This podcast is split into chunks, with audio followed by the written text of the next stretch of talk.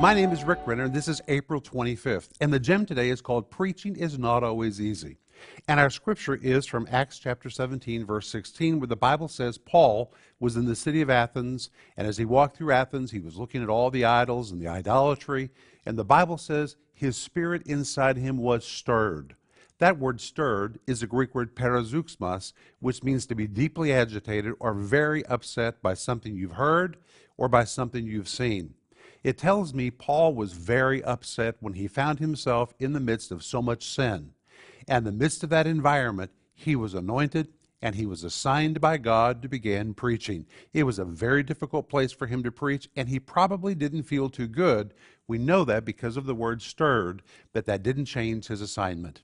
Likewise, you might not always like where you are, what you're seeing, or what you're feeling, but stick with the assignment that God gave you and do what is in front of you. That's what I want you to think about today. Sparkling Gems 2 is a book that includes more of Rick Renner's personal stories than any other book he has ever written. The rich teaching from the Word of God, along with Greek word studies, in this 365 day devotional makes it a must read.